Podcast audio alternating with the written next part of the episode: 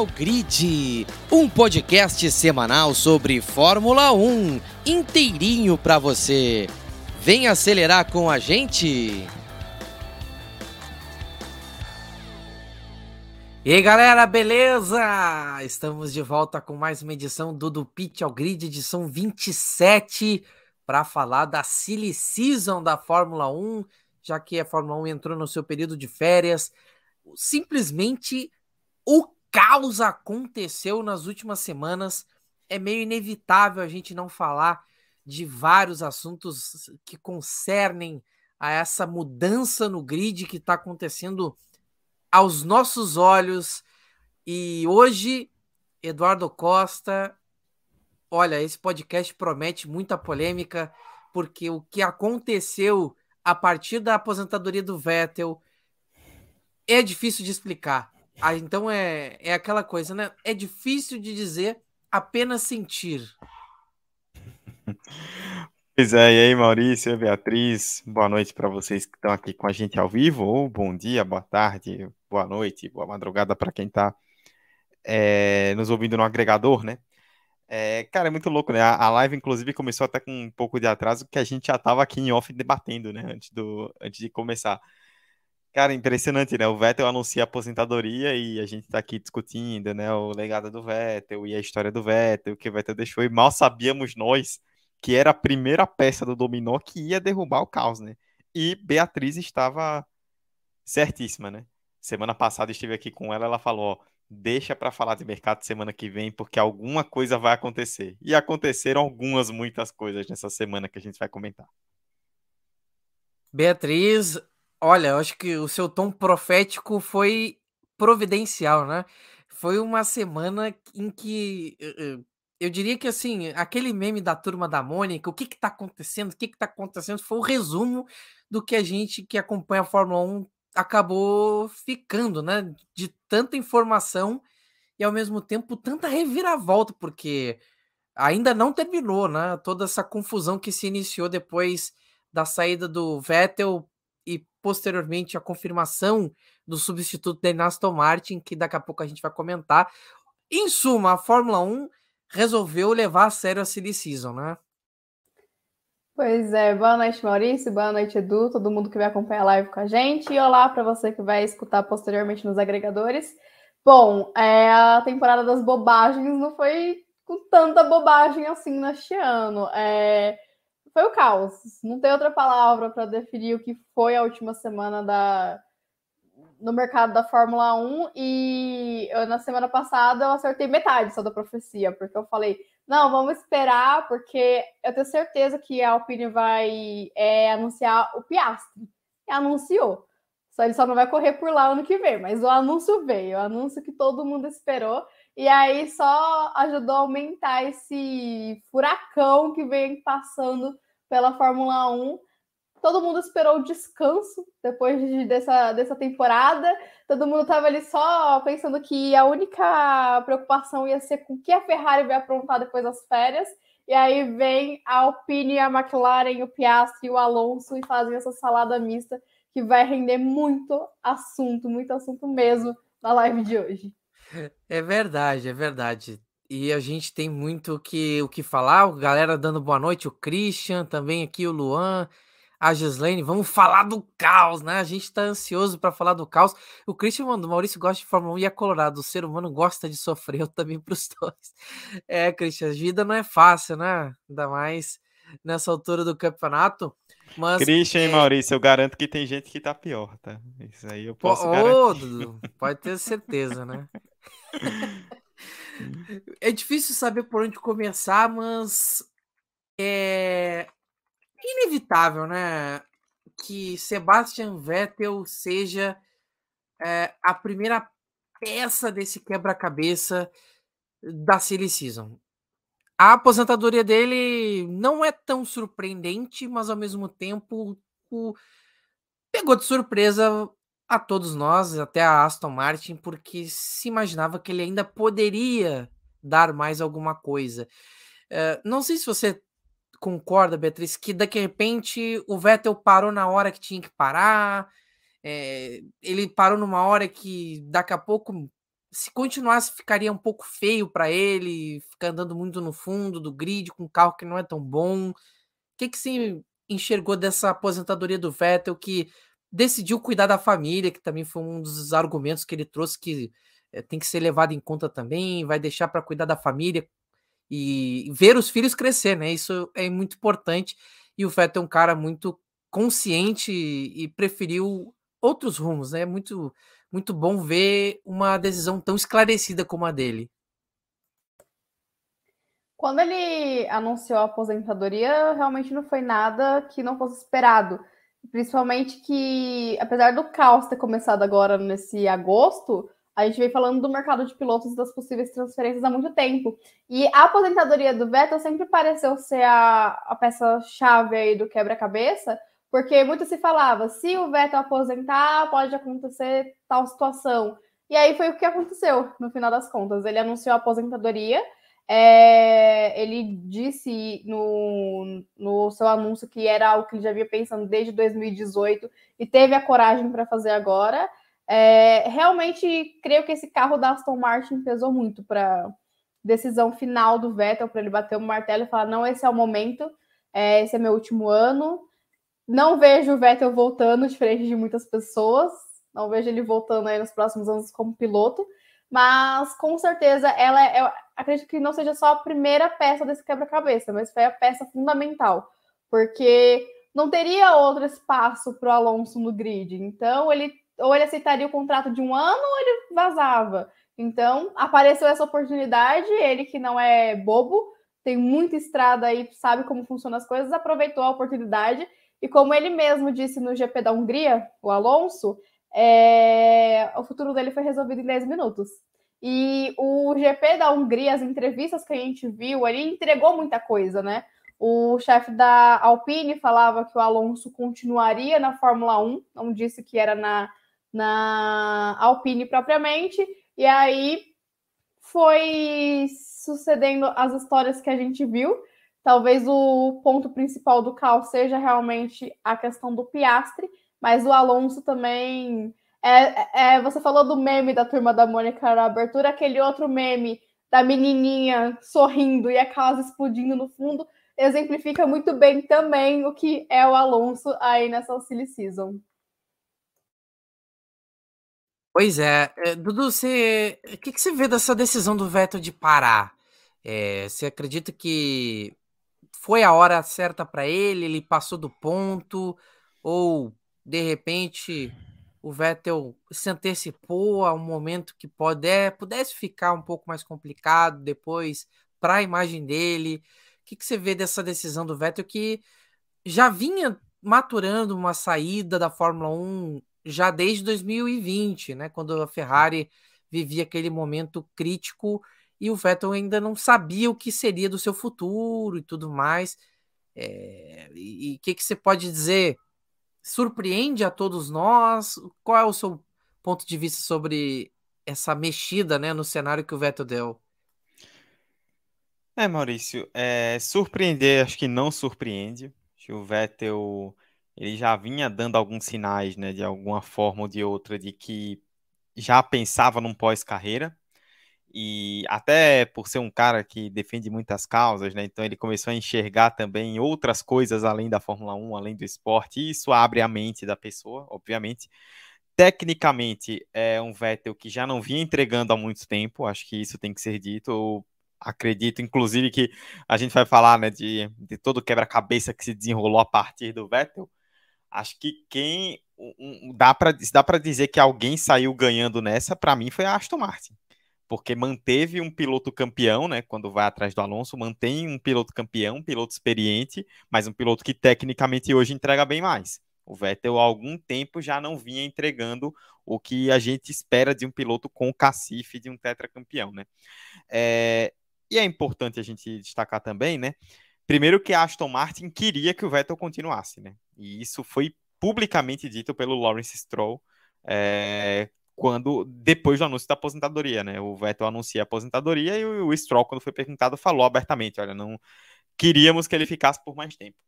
E o Vettel já tinha comentado em outros momentos que estava analisando a possibilidade de continuar, que queria ter a possibilidade de brigar mais acima. Ele sabe que a essa altura da vida ele não ia ter mais aquela Red Bull dominante para ganhar de novo. Mas ele queria ter uma possibilidade maior de poder brigar por coisas importantes, né? E eu acho que o fato de ele se aposentar também indica que a, a, ele não está tendo muita confiança, talvez, no projeto Aston Martin, né? Assim, por essa postura do Vettel, talvez se ele chegasse e dissesse, olha, se ele olhasse para Aston Martin e dissesse, olha, isso aqui no próximo ano, próximos dois anos, vai dar um salto legal, vai ser interessante, ele continuaria. Acho que talvez o fato de ele não querer continuar indica também uma, um pouco de desconfiança no que a Aston Martin vai fazer para o futuro. Claro que a Aston Martin ainda está investindo muito, né? O Lawrence Stroll já, já gastou muita grana, contratou gente de outras equipes, mas que ainda vão chegar depois, né? Então, a, ainda se espera uma evolução, mas esse é um passo um pouco negativo, pensando estruturalmente, como um todo, para a equipe, na minha opinião. E sobre o Vettel, acho que é isso, né? Um piloto que já não vinha muito bem, tecnicamente, acho que até, na minha opinião, pelo que entregou, acho que tecnicamente poderia até ter parado quando acabou a passagem dele na Ferrari em dois mil e vinte. Esses dois últimos anos na Aston Martin foram mais uma saideira ali, né, do que qualquer outra coisa. E fica é, algo que eu fico pensando também, vale até a gente discutir depois, teremos alguns episódios aí ainda nessas férias, né, para com pauta mais aberta. Fica a certeza, para mim, uma certeza de que a gente perde muito em relação ao Vettel fora da pista, né? Acho que em relação a tudo que o Vettel traz, propõe, defende, acho que a gente tem pouquíssimos no grid hoje que, que se, se portam dessa forma, e isso inegavelmente vai ser uma perda. Tanto que para mim não é coincidência o fato do já ter saído notícia que o Domenicali chamou o Vettel para participar da F I A, né? A parte do próximo ano, para estar ali diretamente na gestão, também acredito que seja algo nesse sentido. Mas de resto, não me surpreende, e tecnicamente acho que, nem digo que foi o momento certo, porque acho que esse momento já deveria ter vindo há algum tempo. É, eu, fico, eu fiquei refletindo mais cedo sobre isso, porque a, a forma como essa saída do Vettel acontece, é um, obviamente, a gente sempre fica surpreso quando alguém desse tamanho para, né? Mas, ao mesmo tempo, era algo que a gente já viu que isso se desenhava já fazia tempo, né? Mas a materialização dessa mudança de, de rumos na carreira do Vettel foi importante. Eu concordo que talvez já tivesse, de, tivesse sido o momento certo anteriormente. Quando ele saiu da Ferrari, talvez para mim tivesse sido o momento certo. Porque o Vettel vai ser em baixa, isso é meio certo. Talvez não tão em baixa quanto na época da Ferrari, porque aquilo foi um, um, um choque muito grande. Ele dis- disputou o título para até certo ponto em dois mil e dezenove, e em dois mil e vinte ele não teve nenhuma possibilidade de competir. Passado isso, teve vinte e um e vinte e dois, então são duas temporadas em que o, Mer- o Vettel meio que cozinhou na Fórmula um ali, né? Meio que em banho-maria, aquela coisa. É... Acho que a saída dele agora meio que se assemelha à do Raikkonen, talvez, em certo ponto, pela... meio que arrastou um pouco a decisão. É... Mas é, é... eu fico chateado de ver um cara como o Vettel sair da Fórmula um nesses termos, apesar de estar saindo nos termos dele, porque ele tem quatro títulos mundiais, ele tem mais de cinquenta vitórias na Fórmula um, isso, isso é muita coisa. Ele tinha tudo para ser o que o Hamilton, pelo menos parte do que o Hamilton é hoje, quando ele estava na Red Bull. Ele estava caminhando para isso, né? Para ser um, um legítimo sucessor do Schumacher em termos de ser um, um piloto alemão que passa por cima de tudo, né? Acontece que a carreira dele, depois de dois mil e quatorze, tomou um rumo completamente inesperado para quem vinha de quatro títulos consecutivos, batendo várias marcas sub, super importantes da Fórmula um e marcando uma época muito, muito importante para a Red Bull, que, que tentava se estabelecer. É, porque você vai olhar, é, a, o Prost saiu em bons termos da Fórmula um, né? Campeão do mundo. Você vê o Schumacher, quando se aposentou a primeira vez, se aposentou ainda que vice-campeão, mas se aposentou em alta, podendo dar mais do que ele ainda podia dar, né? Uh, se você pegar outros campeões, o Alonso, da primeira vez que saiu, já não era grande coisa a situação dele, né? Ele estava numa situação complicada, mas o próprio Raikkonen, quando saiu a primeira vez, saiu meio de repente, o Kimi Räikkönen, mas saiu num momento que estava tudo ok ainda, ele ainda tinha gás no tanque para andar. Esses grandes nomes da Fórmula um, eles, eles marcam sua história. É difícil você ver alguém desses, dessa estatura deixar a Fórmula um nesses termos. E o Vettel talvez saia menor do que ele merecesse sair, por conta dos últimos três anos, talvez, por conta da, da realidade, né? A realidade dele acabou caindo muito rapidamente. Talvez na própria, no próprio momento dele, depois de dois mil e quatorze, a carreira dele tomou um rumo muito, muito difícil. Mas o tempo dele de Ferrari foi um tempo em que a gente viu nele um, um piloto que para mim não foi nem sombra do que foi na Red Bull, mas foi um grande piloto. Eu fico chateado de ver um campeão desse tamanho não, não saindo num, num tamanho que ele talvez merecesse sair. Para mim, eu vejo o Vettel dessa forma. Um cara que marcou uma época, mas que talvez a época dele passou muito cedo e ele não conseguiu se colocar na categoria O te- por tempo suficiente para se manter um cara top como o Hamilton, que se quiser correr até os quarenta, ele vai correr sem problema nenhum. É, a mesma coisa seria o caso do Prost, o próprio Senna, se fosse vivo, ele com certeza correria até os quarenta se deixasse. O próprio Raikkonen correu até essa idade. Então esses caras, eles têm muito, muito, muito de onde tirar. Só que eu vou causar polêmica sobre esse cara aqui, Fernando Alonso, que vai substituir o Vettel na Aston Martin. Eu vou falar depois, mas vocês consideram uma boa decisão a saída do Alonso da Alpine para Aston Martin? A Beatriz já fez o sinal que não. Eu quero ouvir os seus argumentos, Beatriz, porque é uma decisão, ainda que seja, a, a, entre aspas, a melhor opção para o Alonso sair da, da Alpine. Para quem diz ser um cara competitivo, para quem quer conquistar vitórias e está sempre brigando por coisas maiores, é uma decisão tanto controversa, não acha? Com toda certeza. Eu, eu fico imaginando que projeto é esse que a Aston Martin apresenta para os pilotos, que conseguiu levar o Vettel e agora o Alonso. É, no caso do Alonso, acho que é muito mais por essa questão de poder dar um contrato dentro dos padrões que ele queria, no caso com a extensão que ele estava buscando, que a Alpine não podia entregar naquele momento, não, não podia ou não queria, no caso. É, só que você trocar uma equipe que está ali brigando pela quarta posição do campeonato, é, por uma equipe que está brigando no fundo do pelotão, a conta não bate. Então, realmente, não acho que foi uma boa, uma boa escolha. A Aston Martin, De, do ano passado para cá, desde que é Aston Martin na Fórmula um, não conseguiu mostrar para o que veio. Talvez tenha um bom projeto no papel, mas não consegue desempenhar nas pistas.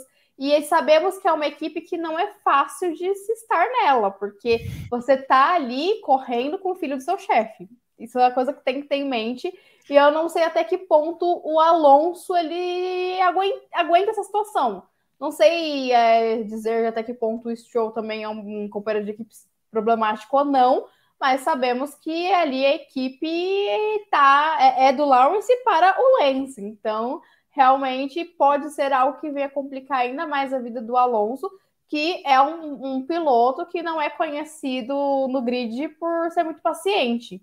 Então, acho que foi uma decisão arriscada por uma equipe que não aparenta ser uma equipe que faça o perfil do Alonso, e também em questões, questões técnicas, um carro muito, mas muito inferior ao da Alpine. Então, não consigo ver vantagens. A, a única vantagem talvez seja que ele vai correr aí pelo tempo que ele queria o contrato. Mas só isso. E, e a balança pesa para os contras. Então, realmente não parece uma briga muito boa aí, na qual o Alonso se meteu nessa, nessa decisão dele. E Dudu, você leva nesse, nesse mesmo pique essa decisão do Alonso? porque meio que a gente até discutiu no grupo entre nós, né, do, do, do Pit ao Grid sobre essa possível, né, antes mesmo disso acontecer, mas será que o Alonso mesmo vai para Aston Martin, sabendo que tem o Stroll lá dentro? É, é difícil de entender, mas o que, que você vê dessa decisão do Alonso, porque, bom, com a saída do Vettel meio que caiu de maduro mesmo, né? É, assim, eu acho que o histórico, pelo histórico do Alonso, dividir equipe com o Lawrence Stroll não é problema algum, né? Já dividiu a equipe com gente muito mais cascuda e já deu muito problema também, né? Então, acho que quanto a isso ele já tá vacinado. Mas é, é importante, Maurício, e a gente é, sempre se esforça, né, em trazer pesquisa, em pesquisar as informações para trazer um panorama real do que está acontecendo nas coisas, né? E aí é legal a gente tentar entender o que aconteceu nessa situação do Alonso, né? Porque o Alonso, até pouco tempo atrás, parecia tudo encaminhado para ele renovar. O que se comenta, né, na imprensa europeia, jornalistas confiáveis, né, da imprensa europeia falavam, era que estava tudo se encaminhando para Alonso renovar com a Alpine por mais um ano, e aí o Piastri, que é a outra peça que a gente vai falar daqui a pouco, ir para a Williams, enquanto o Alonso esquentava a cadeira ali e o Piastri ia pegando experiência. O que mudou tudo foi a aposentadoria do Vettel, porque a partir da aposentadoria do Vettel abriu-se uma vaga na, na Aston Martin que não se tinha certeza se ia abrir ou não. E aí tem a questão da negociação interna, né, com o Alonso. É, a própria Gislaine aqui no chat comentou, né, a Aston Martin deu para o Alonso que ele queria, um contrato de múltiplos anos que a Alpine não deu. É, esse é o ponto principal que a Gislaine tocou, e é muito bom ter uma audiência que está ligada nisso. A, a Alpine, ela queria dar um ano para o Alonso, com talvez uma possibilidade de mais um para o futuro, ou, mas a princípio seria um ano de contrato. E a Aston Martin ofereceu um pacote para o Alonso em que seria um contrato, ele, a, o comunicado cita múltiplos anos, né? Não destaca quantos anos, mas pelo menos dois. Então, o Alonso, ele quer ficar na Fórmula um e ele viu uma oportunidade de ter um contrato mais longo, de receber o dinheiro dele, e foi. É, fala-se também, né, é, alguns jornalistas trazem essa informação, é, o Jonathan Noble, da Autosport, que é um cara que está sempre por dentro, né, dessas situações, também trouxe isso, é, relembrou, né, na verdade, que o, a Alpine, ela, com os novos carros do W E C, ela tem o objetivo de entrar no W E C em dois mil e vinte e quatro. E o C E O da Alpine, que é o Lohan Rossi, já tinha dado entrevistas lá atrás falando que o Alonso era uma peça importante nesse sentido. E aí, na minha opinião, entenda-se como peça importante, ele recebeu um ano de contrato na Fórmula um e em dois mil e vinte e quatro ir para o W E C com a Alpine. Só que o Alonso não quer ir para o W E C. Ele sente que ele pode andar mais na Fórmula um e quer ficar na Fórmula um, né? Faltaram, combinaram tudo, só esqueceram de falar com o Alonso, né? E aí, o Alonso acabou usando essa questão, né? Até algum tempo atrás o Alonso deu uma declaração que é importante, né? Acho que isso chama a atenção, que ele destacou, principalmente nesse momento de regulamento novo, né, que as equipes ainda estão se entendendo um pouco com os carros, que tem três equipes em que você sabe que você chega e é capaz de ganhar a corrida e brigar para o campeonato, que são Mercedes, Ferrari e Red Bull.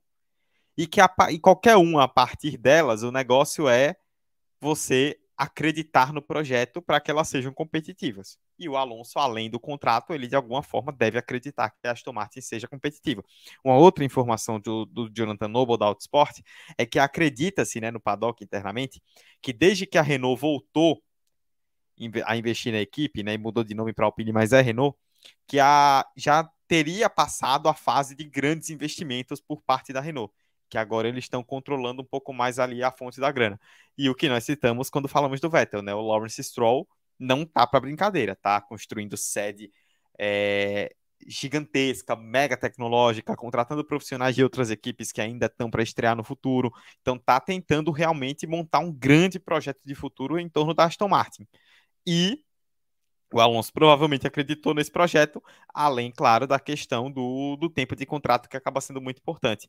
Tudo isso para a gente entender, porque tecnicamente, aí volto no que vocês citaram, a Alpine nesse momento do campeonato tem noventa e nove pontos e a Aston Martin tem vinte. É quase cinco vezes maior a pontuação. Então, tecnicamente, é um passo para trás.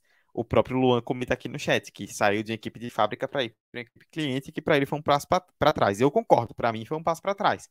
Mas aí a gente tem que entender toda essa questão de, de contexto, né? De contrato, de possível ida para o W E C, de investimentos da Aston Martin, para tentar ligar os pontos e fazer sentido essa mudança do Alonso, que basicamente, volta aí o que a própria Gislaine comentou no chat, a Aston Martin deu para o Alonso o que a Alpine não queria dar. E aí a negociação acabou se tornando muito mais fácil. Olha... Quando agora, assunto... é, agora eu quero ver o que o Maurício vai falar. Tô ansiosa por isso o dia inteiro. O que, que, que é que o Maurício vai soltar do Alonso aqui? Quando o assunto gira em torno do Fernando Alonso, não tem meio termo. Ou você vai ter a, muita bondade com ele, ou você vai reconhecer o que acontece, né? O fato é, o Fernando Alonso tem um histórico bastante significativo de decisões controversas na carreira e, e de situações controversas na carreira. A ida para a McLaren era um passo importante para ele dar naquela época, em dois mil e sete, fato. O problema todo aconteceu de dois mil e sete em diante, a carreira dele degringolou dali em diante. Quando ele decidiu que era maior do que Hamilton, McLaren, começou a querer a, a tomar conta. A, a, vocês viram o que aconteceu, né? Aquele incidente patético do Grande Prêmio da Hungria, é, teve toda a questão de perder o título, tendo ele praticamente ali, ó, é ele e o Hamilton brigando pelo título, e os dois conseguiram perder para o Raikkonen naquele ano, em dois mil e sete. Então, a, a briga dele com a McLaren já foi um indício de que, pra, assim, todo piloto grande que se preze, por mais que ele tenha rixas, por mais que ele tenha desavenças, ele sabe driblar essas situações. O Senna teve briga com o Prost, ele vetou o piloto quando era na Lotus, enfim, teve, sempre vai ter esse piloto desse nível. Eles sempre vão ter alguma questão de ego muito forte. Mas o, o do Alonso supera esse ponto. Ele não consegue conviver num ambiente em que ele não seja o ser dominante. Na McLaren não conseguiu ser, o Ron Dennis mandou ele longe e foi embora. E tanto é que a volta dele para a Renault também não foi aquela coisa assim que você vai dizer, corridas ganhou, mas teve aquele incidente de Singapura em dois mil e oito. É uma controvérsia enorme na, na carreira dele também, que se revelou no ano seguinte e tudo mais. Mas a segunda passagem dele pela Renault é um retrocesso gigante para a carreira dele. Aí ele comete um ponto certo, que é ir para a Ferrari, em dois mil e dez, né? Ele chega na Ferrari, faz realmente um trabalho exemplar na Ferrari. Tirando aquela situação do Grande Prêmio da Alemanha de dois mil e onze, de dois mil e dez, que foi uma, uma situação desnecessária que a Ferrari fez o Felipe Massa passar. Mas o trabalho do Alonso na Ferrari foi impecável. Só não veio o título, mas foi por muito pouco. Ele teve, talvez, ali o grande trabalho dele depois da Renault. Só que o que acontece? Ele deixa a Ferrari antes do seu contrato acabar para correr na McLaren, que vinha fazer um projeto de longo prazo com a Honda. E o que, que acontece? O projeto é um fracasso. É um completo fracasso. O Alonso toma uma decisão. Ele, ele, ele antecipa o fim da saída. O contrato dele era até dois mil e quinze. Ele sai antes. Ele vai antes. Na verdade, ia além. Mas ele sai antes pra, da, da Ferrari. O contrato dele ainda ia além. Ele preferiu sair da Ferrari para correr na McLaren. Ele, olha, vamos ser sinceros, no momento daquela época, dois mil e quatorze, regulamento novo, em que a Mercedes passava de trator por cima de todo mundo. A Ferrari ainda não estava preparada para competir com a Mercedes. Ninguém estava preparado para competir com a Mercedes. A Honda, que não corria na Fórmula um desde os anos noventa, ia estar? Não ia estar. Todo mundo sabia disso. Mas era uma questão afetiva de recuperar aquela parceria que foi campeã do mundo nos anos oitenta, no começo dos anos noventa. E o Alonso, mesmo assim, decidiu apostar. E passou por poucas e boas. G P dois Engine. É, essa aí foi inesquecível. Hein? Inesquecível. Meteu em Suzuka essa aí. Ele teve que apelar para correr as quinhentas milhas de Indianápolis para conseguir ter alguma relevância naquela época. Ele teve que apelar para correr na Fórmula Indy. O Fernando Alonso, ele tem... Pode ter a quantidade de vitórias que ele tem. Ele pode ter a história que ele tem na Fórmula um. Mas ele é muito menor do que deveria ser. Muito menor do que ele deveria ser. Falar, se fala no talento, se fala na capacidade, tudo isso é fato, ele tem. Só que o fato é, o que, que adianta ele ter talento, o que, que adianta ele ter capacidade se ele não sabe usar para as coisas positivas? Ou, muitas vezes, o que, que sei lá o que acontece na cabeça do Fernando Alonso, que, que ele não consegue conviver num ambiente que ele pode ser capaz, ele pode ter o potencial dele explorado e ele pode ainda concorrer com as outras pessoas.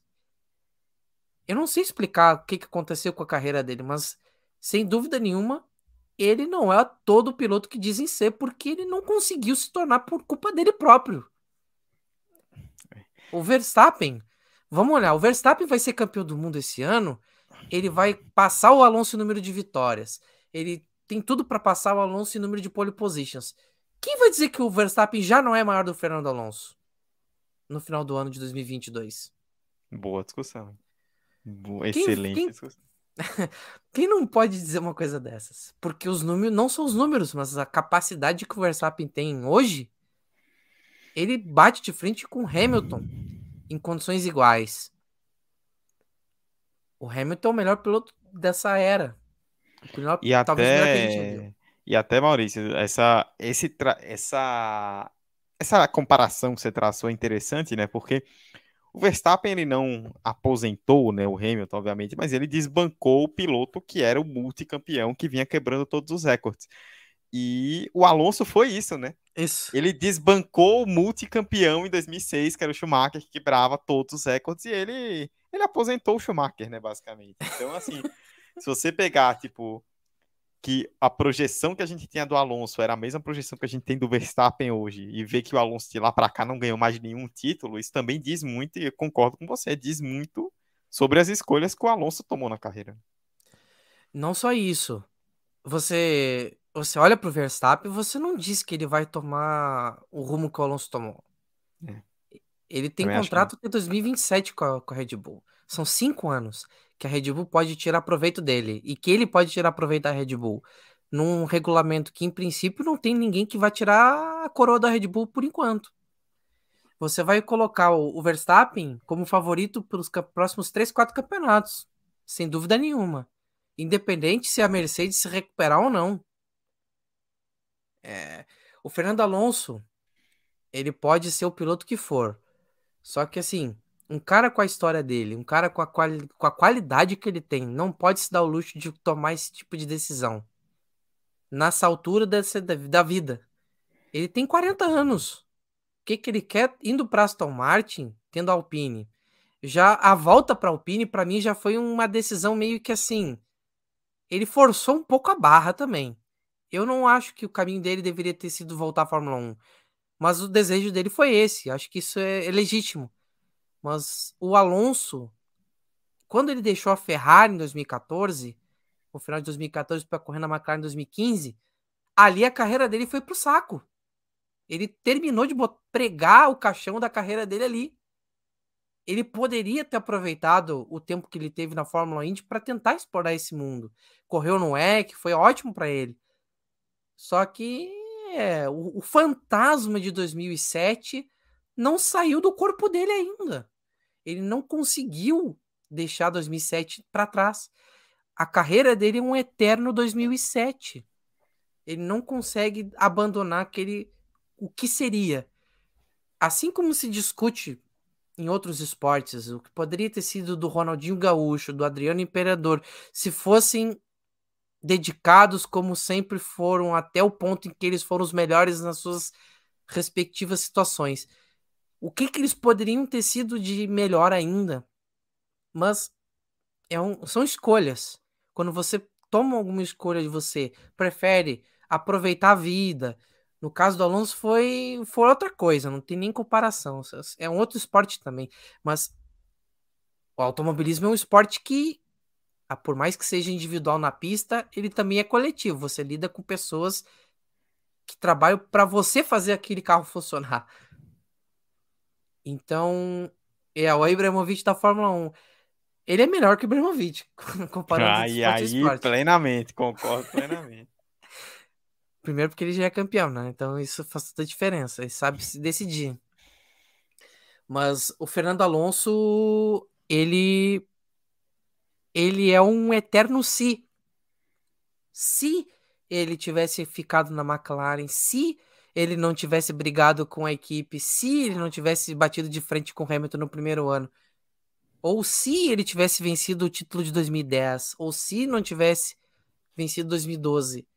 É um eterno se a carreira do Fernando Alonso. Por mais que dois mil e cinco e dois mil e seis sejam brilhantes na carreira dele, isso aí ninguém vai tirar dele, o que veio depois disso é, é uma... É uma, é, é uma coisa que, assim, é um pecado. Mas que é um fato. O Fernando Alonso... ele tem que ser dito, ele não consegue passar a carreira dele incólume por causa disso. Ele é um cara que teve sérios problemas de gestão de carreira. E isso faz um tamanho enorme de peso na, na, na história que ele deveria ter escrito. E eu acho que é injusto colocá-lo nas discussões dos maiores por causa disso. Porque também se faz a grandeza como ser humano, e o Fernando Alonso não tem essa grandeza. O que ele fez com a Alpine agora também não teve nada de agradável, porque a equipe ficou, como assim? Ele tá indo pra Aston Martin, ele simplesmente não anunciou, a equipe não sabia. Isso diz muito também sobre a pessoa que ele é, como profissional. Você confia numa pessoa como ele? A McLaren e o Alonso se desentenderam até certo ponto. Inclusive, a Honda teve que cair fora da, do, da ideia da McLaren na Indy. Também teve aquela briga. O Alonso não guiou Honda na Indy. Teve que guiar um Chevrolet. Toda essa birra que teve com a Honda, o Alonso também tem dedo nisso. A Honda só foi conseguir ter sucesso com a Red Bull, mas... para você ver como é difícil trabalhar com alguém como ele. Não é só a Alpine que é um ambiente ruim de trabalhar. Mas o Fernando Alonso também não é uma pessoa fácil de você conviver. Tá todo mundo errado nessa briga aí. O Alonso tá errado de ter passado a perna na equipe, e a Alpine no que a gente vai falar a seguir, que no caso do Piastri. Que são cobras e lagartos que vêm aí, porque ainda não terminou essa história, Beatriz. Porque há uma confusão a, a respeito da interpretação do, do contrato que o Piastri teve, é, ou tem. Isso, essa dúvida vai ficar assim, para ser respondida na justiça mesmo, porque o Piastri começou a negociar com a McLaren, a Alpine anunciou o Piastri, mas o Piastri vai lá e fala no Twitter que não tem nada disso. Olha, aí sim que a coisa estourou de vez, né, Beatriz? Porque foi um tremendo caos, que aí a coisa começa a ficar quente. O tema Oscar Piastri é algo que é muito polêmico desde a temporada passada. É, algumas pessoas... Acho meio difícil nessa altura do campeonato não saberem quem é Oscar Piastri, mas assim, ele foi um fenômeno na base, venceu a Fórmula três no seu ano de estreia, venceu a Fórmula dois no seu ano de estreia, e ficou sem assento para dois mil e vinte e dois, né, no caso esse ano, justamente porque a Alpine não tinha uma vaga para oferecer, e as pouquíssimas vagas que tinham na temporada passada acabaram sendo é, preenchidas por nomes mais é, conhecidos, no caso do álbum na Williams, e aí na Alfa Romeo acabou ficando ali pro, pro Joe. Então foi uma temporada também do que o Piastri deu azar é, no ano passado, que era uma... Não foi uma temporada de renovação como vem sendo essa. Realmente tinha muito pouco espaço na Fórmula um é, no ano passado. E aí esse ano, desde o começo do ano, desde antes de qualquer polêmica, já era muito certo que em dois mil e vinte e três a gente veria o Piastri na Fórmula um. Isso acho que foi algo que foi desenhado naturalmente, é, e talvez o caminho mais natural fosse a Williams. Ficasse um ano lá, depois fosse promovido para Fórmula, é, para Alpine, perdão. Não foi o que aconteceu, as coisas saíram do trilho, a Alpine precisou tapar o buraco que o Alonso deixou e tinha uma carta na manga, e era uma baita de uma carta, porque o Piastri talvez seja a maior aposta da, da base em muitos anos. Talvez o último grande nome que veio da Fórmula dois para a, a Fórmula um tenha sido o George Russell. E o Piastri veio numa carreira mais é, de mais ascensão do que o Russell na base. Então, realmente empolga. E a Alpine tinha essa carta na manga e não soube aproveitá-la. A questão do contrato do Piastri é uma coisa ainda meio no escuro, porque não se teve os detalhes divulgados de como eram essa negociação. Mas eu achei uma coisa interessante do ano passado. E essas declarações, às vezes, elas são uns tiros no pé. No ano passado, começaram a ter rumores de que se o Piastri não poderia assumir a vaga na Alfa Romeo por empréstimo. E aí o chefe da Alfa Romeo disse o seguinte, eu vou ler aqui para vocês. Não conversei com a Alpine sobre isso, mas se você investir em um piloto nas categorias juni- juniores e tiver um programa de longo prazo para ele, não vejo sentido em deixá-lo ir para outra equipe na Fórmula um. Isso foi o chefe da Alfa Romeo falando sobre o Piastri. E aí, a Alpine afirmou depois destes comentários que não iria atrapalhar o Piastri caso surgisse uma, uma oportunidade em outra equipe de Fórmula um. Isso em agosto de dois mil e vinte e um, exatos um ano atrás. Então, naquele momento, a Alpine deixou claro que o Piastri estava livre. É isso que fica a entender, e isso é uma declaração oficial do Rossi. Então, que é o C E O aí da, da equipe. Então, assim, é, é algo sério, porque fica aí, não dá margem para dúvida. Se aparecesse uma oportunidade, vai, pode ir. E o problema é que essa oportunidade apareceu em conjunto com que a Alpine foi chutada pelo Alonso. É isso que está doendo no ego da Alpine.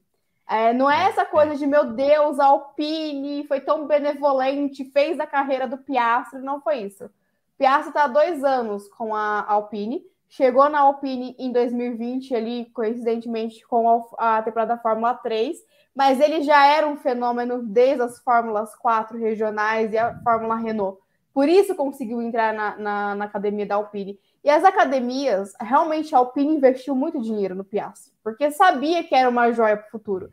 Só que nenhuma academia de pilotos é uma instituição beneficente. É um assunto, é um assunto que a gente já tocou aqui. Não é aquela instituição que, que é aquele cursinho preparatório para o vestibular que o professor dá aula de graça na igreja do bairro. Não é isso que é uma academia de, de pilotos. Me deram esse exemplo do Twitter e eu achei ele fenomenal, precisei trazer para cá. Não, peraí, citaram isso mesmo?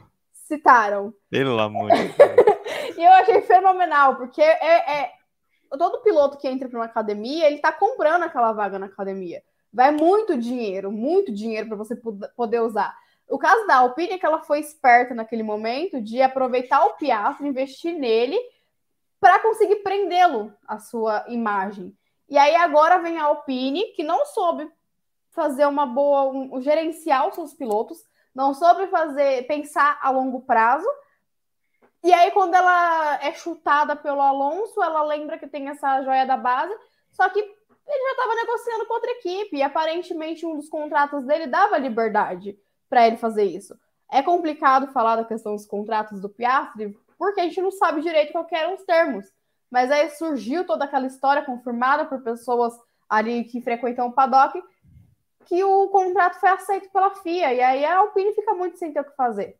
Só que já falou que quer que o Piastri pague para ela o que ela investiu nele, e vai levar isso para a Suprema Corte para ser decidido judicialmente, porque ela sabe o que ela está perdendo. A Alpine não está fazendo isso só para tentar livrar a imagem dela, ela sabe que ela está perdendo muito. E de acordo aí com o chefe da Alpine, tem quatorze pilotos interessados nessa vaga. O, os, os, quinze, os quinze contratados da McLaren que vão ficar sem assento vão tudo brigar pela assento da Alpine, não vai ser só o Daniel Ricciardo.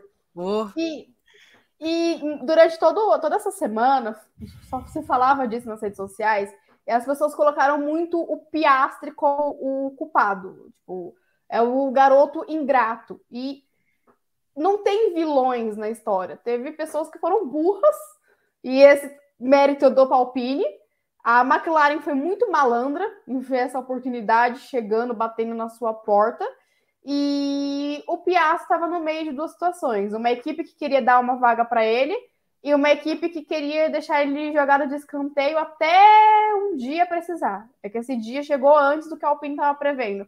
E é um negócio. A Fórmula um, assim como qualquer outro esporte, qualquer outra coisa na nossa vida, ela é um negócio. E ele foi atrás do dele. A, a questão para mim nessa história toda, a McLaren foi muito malandra. Não concordo com os termos que a McLaren levou, toda essa situação que ela se envolveu.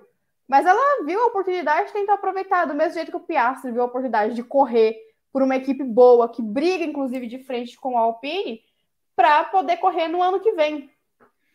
Ele foi atrás de ser um titular na Fórmula um, que é o que ele quer. E ele já tinha deixado claro para a Alpine que não ia aceitar ficar na reserva por mais um ano. Se ele não corresse em dois mil e vinte e três como titular, ele ia cair fora do programa da Alpine. Então, a Alpine foi avisada, muitas vezes. Ela só não quis dar bola, porque ela fez, cometeu o erro que o Maurício citou anteriormente. Ela confiou no Alonso. E aí, toda a confiança que ela depositou, voltou nesse tiro no próprio pé, e agora se vê nessa armadilha que ela mesma criou. Isso foi algo que a Alpine foi fazendo durante os anos, e ela caiu na própria armadilha. Então, não dá para ficar pintando vilões, porque não é uma historinha de novela. Apesar de parecer, não é uma historinha de novela. Teve quem errou mais e quem errou menos, mas pintar também o garoto aí como um Judas, e hoje o, o Otmar é, deu uma entrevista falando que esperava mais lealdade e integridade como ser humano por parte do Piastri. Gente, isso não existe. Estão querendo queimar o garoto, porque não tô, sobrou muitas opções.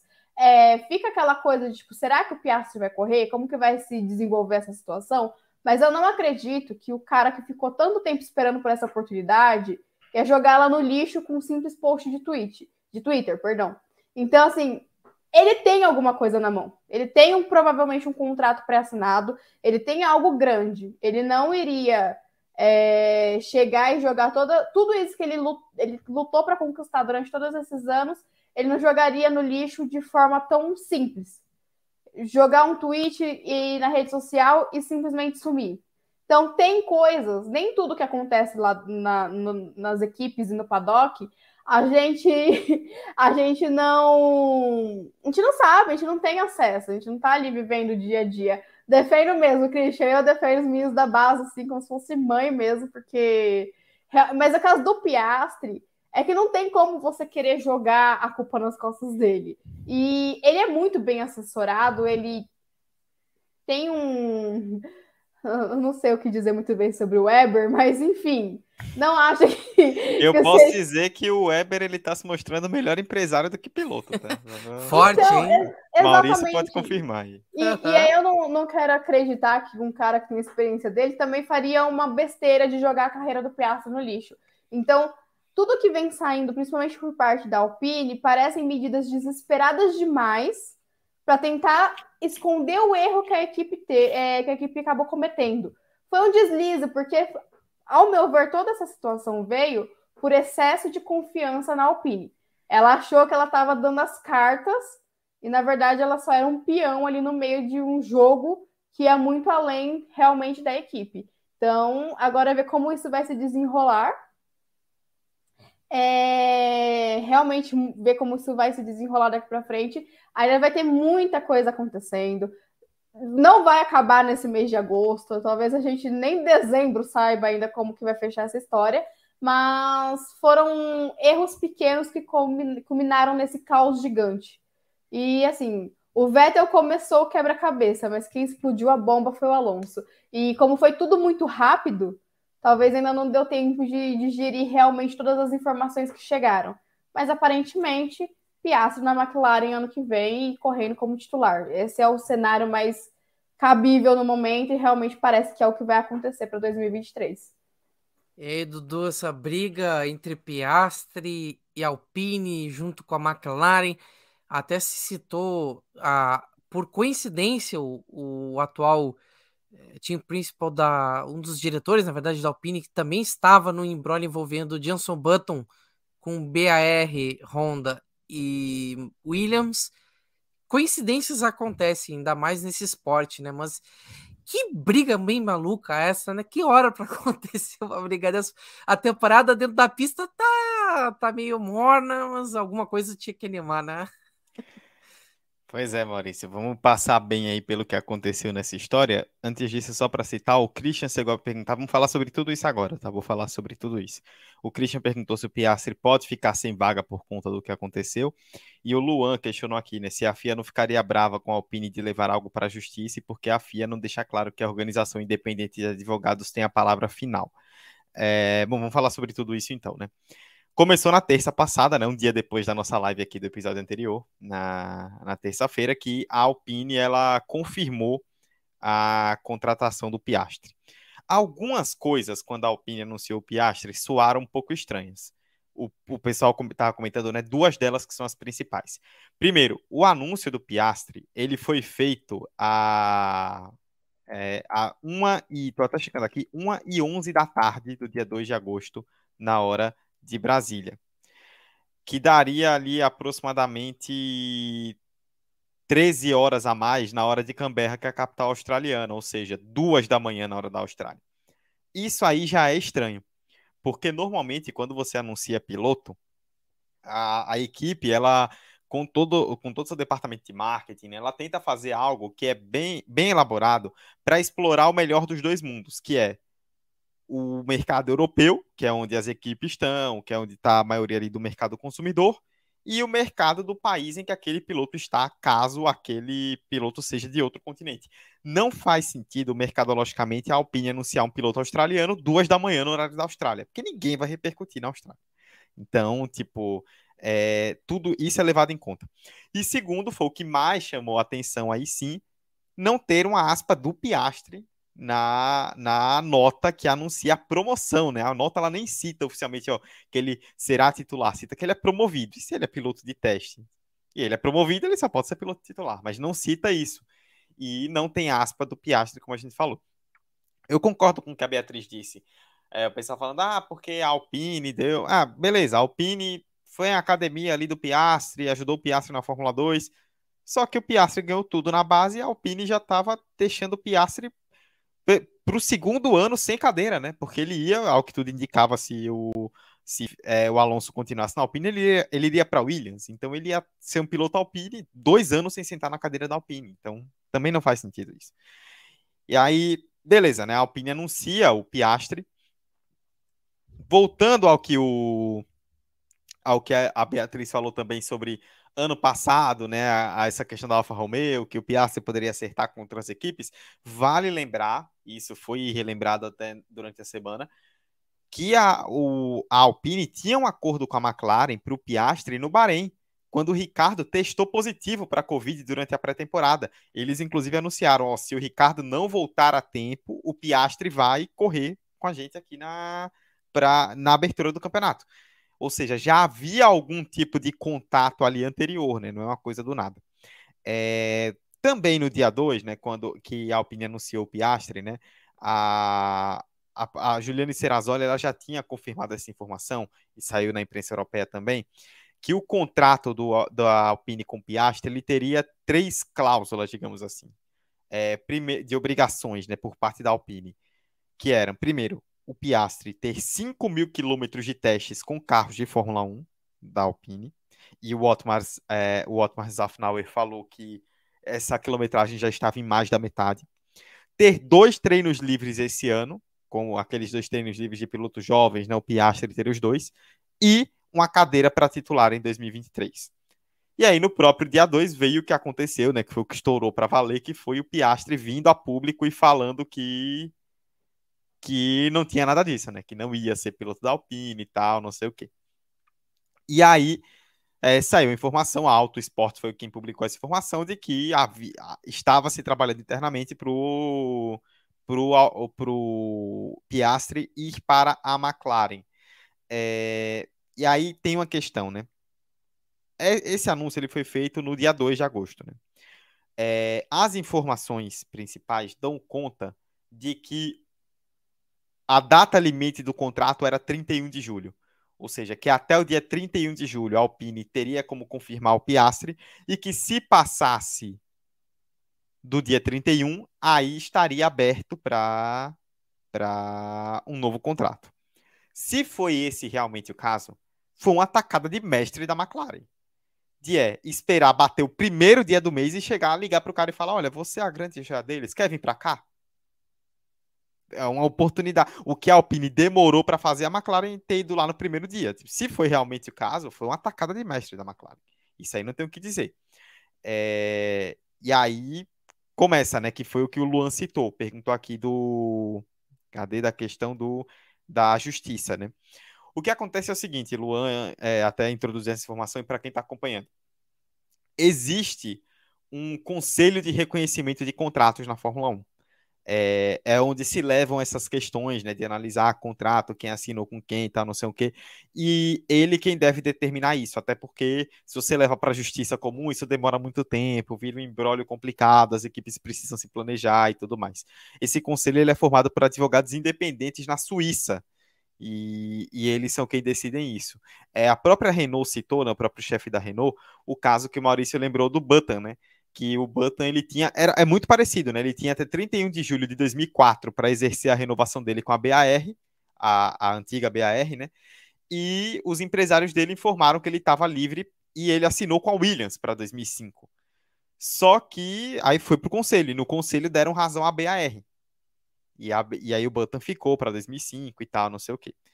Só que... É, é um cenário um pouco diferente, né? Porque... É, o Piastri, ele, se tem essa questão da, da garantia, né, do contrato de que ele expirou, e realmente as informações constam que até antes do dia trinta e um não havia nada oficialmente, é, a gente não tem, é, ele usou então algo, se for o caso, que é do direito dele, um artifício que está previsto em contrato. E aí volto no que a Beatriz citou, tipo, não dá pra gente ficar aqui falando, ah, fulano foi o legal, foi o malvado, foi o bom, foi o mal, porque, assim, a gente não tem acesso aos contratos, né? A gente tá especulando de acordo com informações que estão sendo soltas, né? É... E aí acabou criando essa situação pra Alpine, né? A Alpine acaba sendo a grande perdedora, porque numa dessa ela perdeu o Alonso e ela provavelmente vai perder o Piastri. Aí o que é que a Alpine vai fazer? Essa é uma situação que a gente ainda não, não tem muita noção. É, mas só para constar, né, a Alpine ela vai, deve virar uma briga judicial, né? Porque a Alpine acredita que ofereceu tudo, que são aquelas questões da quilometragem, dos testes e do, do, dos treinos livres, né, e da vaga para o ano que vem, acredita que ofereceu tudo, só que o Piastri e o Weber, né, que estão organizando, que organizam a carreira do Piastri, enxergam da mesma forma. De, de outra forma, perdão. E, só para finalizar, O, a, a Beatriz citou, né, novamente essa questão da... Voltar novamente nessa questão da, do que ela citou da Alfa Romeo, né, eu falei da McLaren. Isso aqui é uma entrevista que a Auto Esporte publicou no dia da, do, do anúncio do Piastri, só que um pouco antes, né? Um pouco antes do anúncio do Piastri, eles publicaram a entrevista com, com o Otmar Szafnauer, né, o chefe da, da, da Alpine. E ele falou o seguinte, né? Ele foi questionado se o Piastri ou se a gestão de carreira do Piastri tinham indicado que ele não pretendia correr pela Alpine, que já havia esse burburinho. E o Szafnauer falou: Oscar e seu time estão considerando suas opções, seja lá o que isso signifique. Para bom, para bom entendedor, meia palavra basta, né? Essa é, essa é uma briga... Olha... Tem momentos que é difícil não dar razão para o piloto, né? Porque a cada, a cada ano fica mais evidente que esses projetos de desenvolvimento de pilotos são cada vez mais promessas inatingíveis.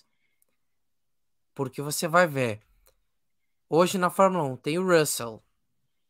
O Russell pilotando pela... Mercedes, ele é piloto Mercedes desde que foi lá, chegou na Fórmula três, Fórmula dois, etcétera. Tá bom, você vai observar, vamos lá, deixa eu pensar aqui, uh, o, o Leclerc, por que não, piloto Ferrari, desde o princípio, correu na, na antiga Sauber antes de virar Alfa Romeo, foi para a Ferrari. Tá bom, outro piloto aí que passou por um processo de desenvolvimento. O próprio Verstappen passou por esse processo. Por que não dizer assim o Gasly? Por que não dizer também o Tsunoda? Mas não nesse nível. Mas passaram por esse processo.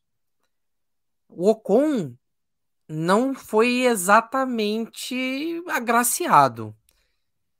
A mesma coisa a gente pode, poderia dizer de outros nomes, mas enfim. O Ocon não foi agraciado. Ele era um nome de muito prestígio quando chegou na Fórmula um. Para ser um piloto de base, tudo assim, concorreu com o Verstappen, etcétera. A cada ano que passa, esses projetos de desenvolvimento de pilotos, eles são mais uma dor de cabeça do que um, um pulo do gato. Porque você raramente acha um piloto como um Leclerc, um Verstappen, um Russell, e mais você arruma dor de cabeça. Porque você tem que dar um jeito de achar lugar para essa gente. É muita gente para pouco lugar. E aí, Maurício, vou, vou para você retomar. Esse caso do Piastri, para mim também, é, a gente bate aqui nessa tecla há, muito, há muitas lives aqui, né, do Pit Ao Grid, da questão dos vinte carros, né? Que a Fórmula um deveria Sim. ter mais vinte carros. Mais que, bem mais que vinte carros. E isso, para mim, é um efeito também. É uma joia da base que fica um ano fora, e aí não pode ficar mais um ano fora, porque a Alpine tá botando muita grana e tem que investir no cara, só que não tem vaga pro cara. E aí fica nessa de, não, fica aqui, ou então a gente vai te emprestar, ou vamos fazer isso, e se fulano for pro W E C, aí você vem pra cá. Demorou tanto que aí outra equipe que tava dando sopa foi lá e pegou. É. E, e você sempre corre esse risco de alguém chegar na frente e levar. O, o, o próprio caso do Ocon foi a Renault que levou em vez da Mercedes. A sorte da Mercedes que o Russell estava a caminho, porque eles poderiam ter perdido um grande talento. Ah, o azar do Ocon que não, não deu é, o, todo o potencial que ele poderia ter tido. Enfim, gastou muito tempo na Force India antes de correr na, na própria Renault e depois Alpine. Mas é um piloto que tem uma carreira sólida e tudo mais. O próprio Gasly teve sua oportunidade, o Kvyat também teve sua oportunidade, não deu muito certo. O Ricardo também teve sua oportunidade, só que aí é outro assunto que a gente vai entrar ainda antes das considerações finais, porque ele é a última peça dessa, dessa briga toda, porque ele é o único que está ali de escanteio. Ele também vai estar realmente de escanteio nessa história. Mas é, é, esses projetos de pilotos são muita dor de cabeça para as equipes. Uma hora isso vai acabar. Porque as equipes vão perceber que formar pilotos tem um certo custo. E não é só custo financeiro, mas principalmente o custo humano. E esse custo humano vai ser muito difícil de suportar por muito tempo por causa dessas situações. Se você deixa a coisa pingar muito tempo, você perde o, o, o fio da meada e, e o piloto tem todo o direito de querer um futuro melhor, né? Se ele acha que tem capacidade para estar numa Fórmula um, ele vai fazer de tudo para estar lá. E, inclusive, ó, aqui o Christian, a McLaren já não tem academia e tem todos esses problemas. Imagina se tivesse academia, seriam trinta pilotos. Pois é, e, isso seria, e por isso a Red Bull tem duas equipes. E a Mercedes, entre aspas, tinha duas, né? Uma não oficial, que antigamente era a Force India, né? A própria Williams por um tempo também. É, enfim, mas é difícil você não dar razão para o piloto que foi congelado, colocado em banho-maria, colocado ali no freezer pela equipe, até ser conveniente. Não é culpa também É, do Piastri que as coisas aconteceram dessa forma, né? Muito menos da Alpine, porque o Alonso, eles contavam com o Alonso e eles acabaram dando, é, vamos dizer assim, a cara a tapa e ficaram a ver navios. Só que é, você precisa também ter a, a consciência, né? Uma equipe de fábrica, você já garante pelo menos um dos pilotos, que foi o caso do Ocon, mas você vai ter que se virar. Se você não, não dá valor pro, pro piloto que você investe, e você tá correndo risco, você tá com um piloto de quarenta anos, você não vai dar a chance para o cara de, de vinte, vinte e dois anos. Tudo bem que é o Fernando Alonso, ah, o Fernando Alonso, mas peraí, gente, o Fernando Alonso tem quarenta anos, vocês... Ah, o, o, o erro da Alpine é ainda dar chance pro Fernando Alonso. Achar que o Fernando Alonso vai conversar com eles. Ele, ele não deve nada pra Alpine, nem a Alpine vai dever alguma coisa para ele. O erro da Alpine foi ter levado o Alonso além do que ele já tá indo. É visível que a equipe da Alpine não vai ser campeã, não vai vencer corrida nem com o Alonso lá. Então, para que se desgastar mais com ele? Se ele, entendeu? No primeiro sinal de desavença na sobre contrato, beleza, segue a vida. Enfim, uh, o erro tá, tá aí. E ao Piastri, né? E acho que a questão da McLaren, a McLaren... eu ficaria um pouco atento à McLaren, porque essa questão do Alex Palou na Indy, é, essa questão do Piastri, não são coincidências. Para mim é um método de tentar explorar nas entrelinhas todas as brechas que são possíveis, por grandes nomes que estão à vista. É uma oportunidade, só que é uma oportunidade que você tem que ter muito peito e tem que ter uma equipe de jurídico muito boa para conseguir sustentar essa brincadeira. A McLaren vai enfrentar du- duas brigas pela frente. E eu não sei se isso vai ser muito cansativo. Ô Maurício, antes da gente continuar, até jogar para a Beatriz, que a Beatriz acompanha mais esse mundo da base, ela vai poder responder melhor. O Christian perguntou aqui, né? Mesmo que não dê certo, acho que a ideia de Drugo e Enzo são corretas de não terem academias, ficam livres e podem assinar sem confusão em prisão. Acho que nisso os brasileiros foram certos. Mesmo que não cheguem na Fórmula um, ele acredita que essa é a melhor forma e perguntando o que é que a gente Isso acha, aí. Beatriz. Eu, particularmente, eu sou contra a academia de piloto. Sendo bem opa, sincera... Já, opa, manchete aí do corte, hein? Beatriz não, é contra a academia de piloto. Não. Eu sou, sinceramente, eu sou contra programa, esses, esses programas, porque eles funcionaram muito bem a certo, a certo ponto. Uns mais, outros menos. Até um tempo atrás, talvez Ferrari e Red Bull fossem os exemplos de como a academia de pilotos pode funcionar, principalmente a Red Bull. Só que o que o Maurício falou é muito, é, é muito certeiro. Chega um momento que fica caro demais e inviável demais. E não só no sentido financeiro.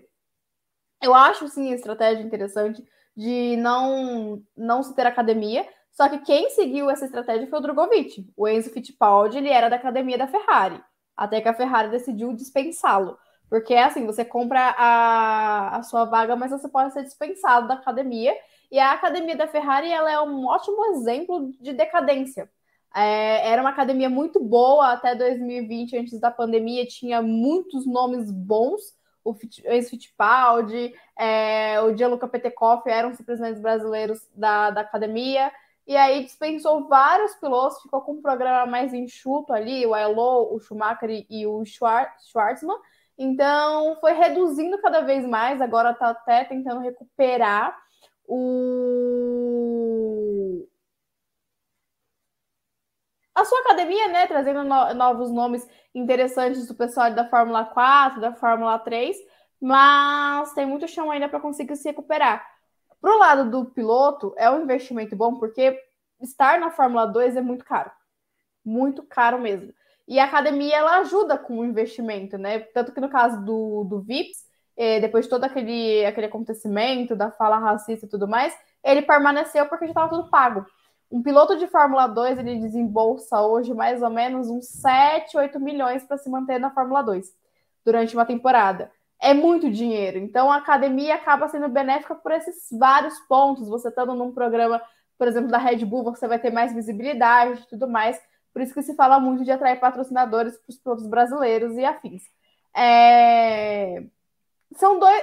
Cada qual escolhe o seu caminho. Eu acredito que o fato de você não estar numa academia te libera aí para você assinar com quem estiver interessado em você, só que às vezes demora de ter esse interesse. E a Alpine, que é o ponto aqui dessa discussão, é uma da... talvez seja a principal responsável por me fazer acreditar que não vale a pena se estar na academia de pilotos, porque a Alpine, ela não sabe aproveitar os seus talentos. É... Nós temos aí três exemplos recentes, É, que talvez ajude a exemplificar. O Piastri, que a gente já debateu aqui, que foi jogado para escanteio, que ficou ali é, guardado na geladeira e foi usado como uma válvula de escape e acabou gerando esse caos. E hoje nós temos dois pilotos que se desvincularam da academia da Alpine, que conseguiram destaque, um mais do que o outro, enfim. Mas o Joe, que inclusive quando deu essa confusão com o Piastri, ele deu uma entrevista falando que isso fez com que ele percebesse que ele tomou a atitude correta em se desvincular da academia da Alpine e buscar a vaga na Alfa Romeo. E aí, jogando para o lado da Fórmula Indy, o Christian Lundgren, que era um cara que se continuasse ligado com a Alpine, não ia dar em nada. Ia ficar, talvez, um piloto reserva, isso sonhando alto. E tá aí se destacando na sua primeira temporada na Fórmula Indy. Então, o programa de desenvolvimento do, da Alpine é um programa de desenvolvimento muito ruim. E é um programa que ajuda a manchar a, a imagem das academias. E eu percebo que hoje é um, algo muito comercial, as academias de pilotos. Não é algo realmente para desenvolver talentos. A gente vê algumas equipes, o Christian citou que a McLaren não tem academia, mas ela tem um piloto. Eu não vou me arriscar a pronunciar o sobrenome dele, mas é o Hugo, que agora vai correr na Fórmula quatro britânica, e que ele é um investimento. A McLaren ela fez isso com o Norris, que tá dando certo, é, agora na Fórmula um. Tem esse piloto na base e vai trabalhando assim, so, é, sorrateiramente, piloto por piloto. A Mercedes também, ela tem um, dois pilotos aí nas, nas categorias de base, e ela vai trabalhando esses pilotos e tenta dar oportunidade para eles. O Ocon deu certo na Mercedes, mas foi aí para os caminhos da Alpine, e hoje o Russell está no time titular. Então, às vezes, trabalhar ajudando a desenvolver diretamente um ou outro piloto, mas não pegando vários pilotos que você não vai conseguir colocar em assentos em categorias profissionais, funcione mais do que ter uma grande academia que não gera resultado no final. A academia da Red Bull, como eu falei, era uma academia que tinha um futuro muito... É, que, que desenvolvia muitos talentos, revelou muita gente, só que chegou no momento que todas as vagas da Fórmula um estão ocupadas. Então não tem mais para onde colocar novos talentos. É, a AlphaTauri está tá se caminhando para ficar com seus dois pilotos. Então a Red Bull já está com contrato de assistência com o Verstappen e Pérez. Então não tem mais onde colocar esse tanto de gente. A base vem forte, mas não tem para onde ir.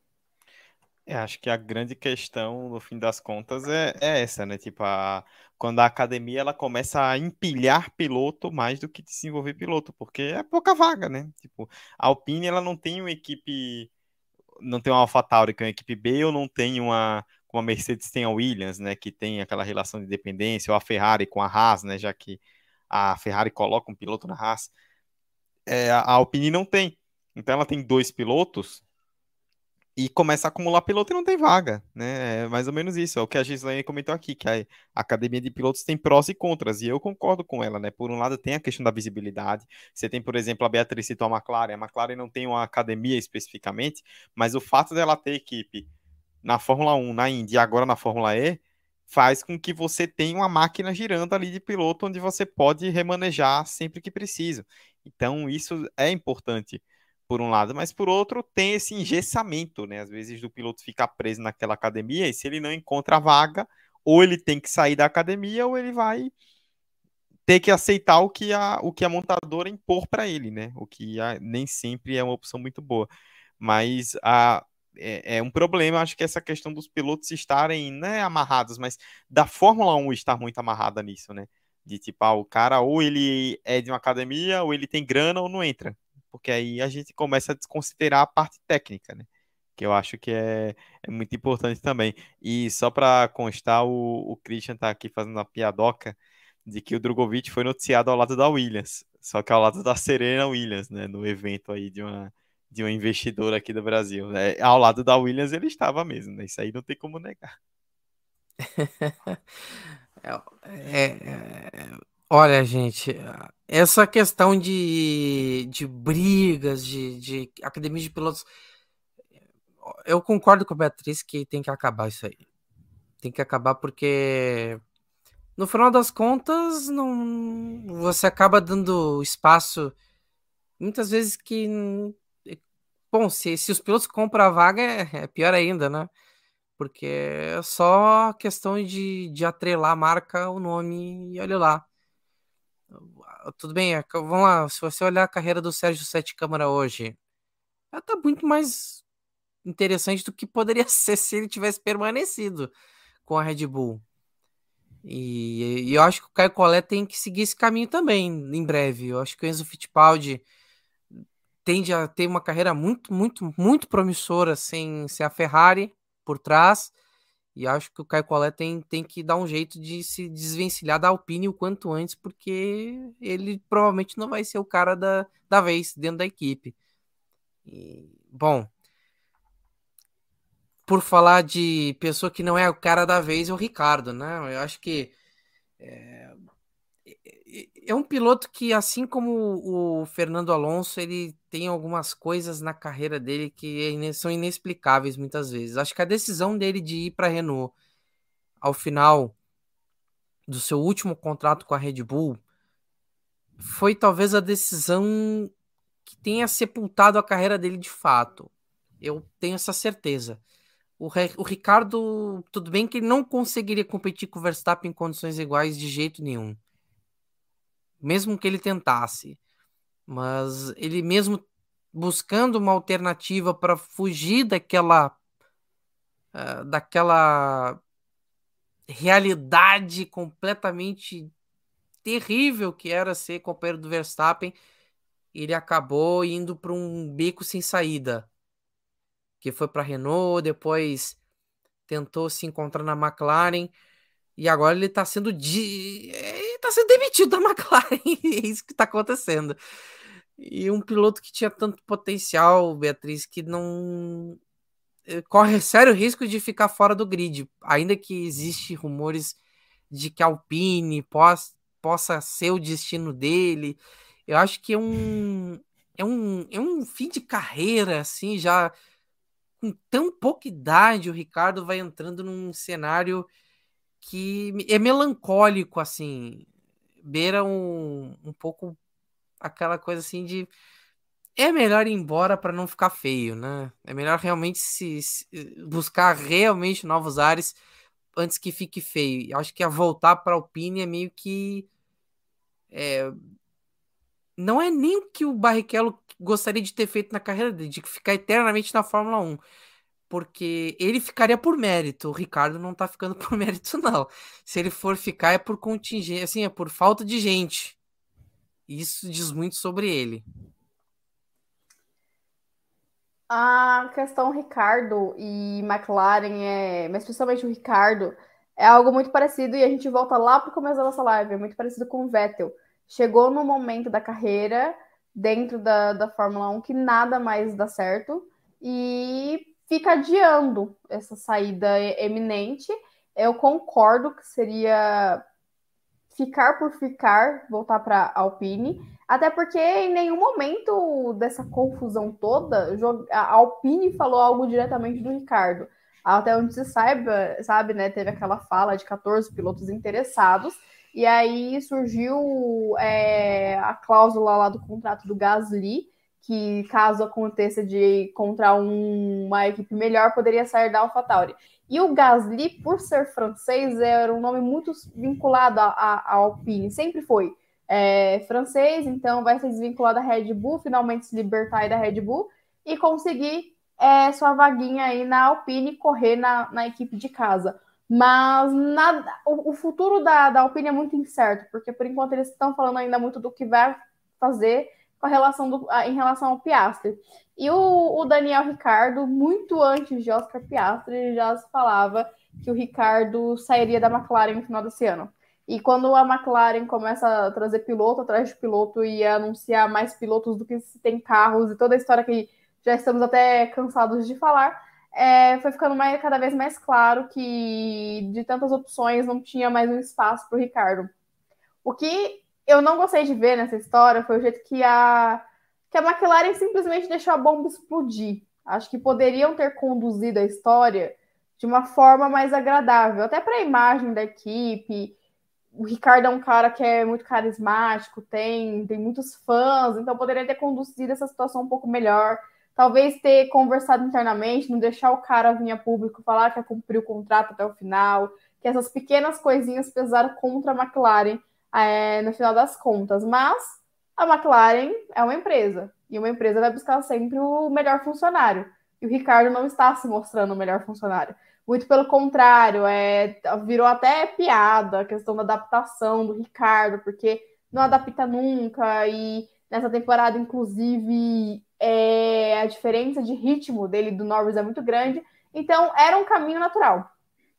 E o piloto, ele tem que, faz, é, tem que ter a consciência de saber a hora de parar, para não ir empurrando com a barriga uma coisa e terminar numa situação ainda pior.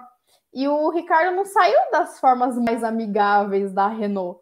Então, voltar para a Alpine é a mesma situação do que a gente, lá, lá atrás a gente falou, que o Alonso deu passos para trás para Aston Martin, o Ricardo também daria muitos passos atrás, principalmente porque ele não parece ser a primeira opção da Alpine. Então, ele seria só o famoso tapa-buraco.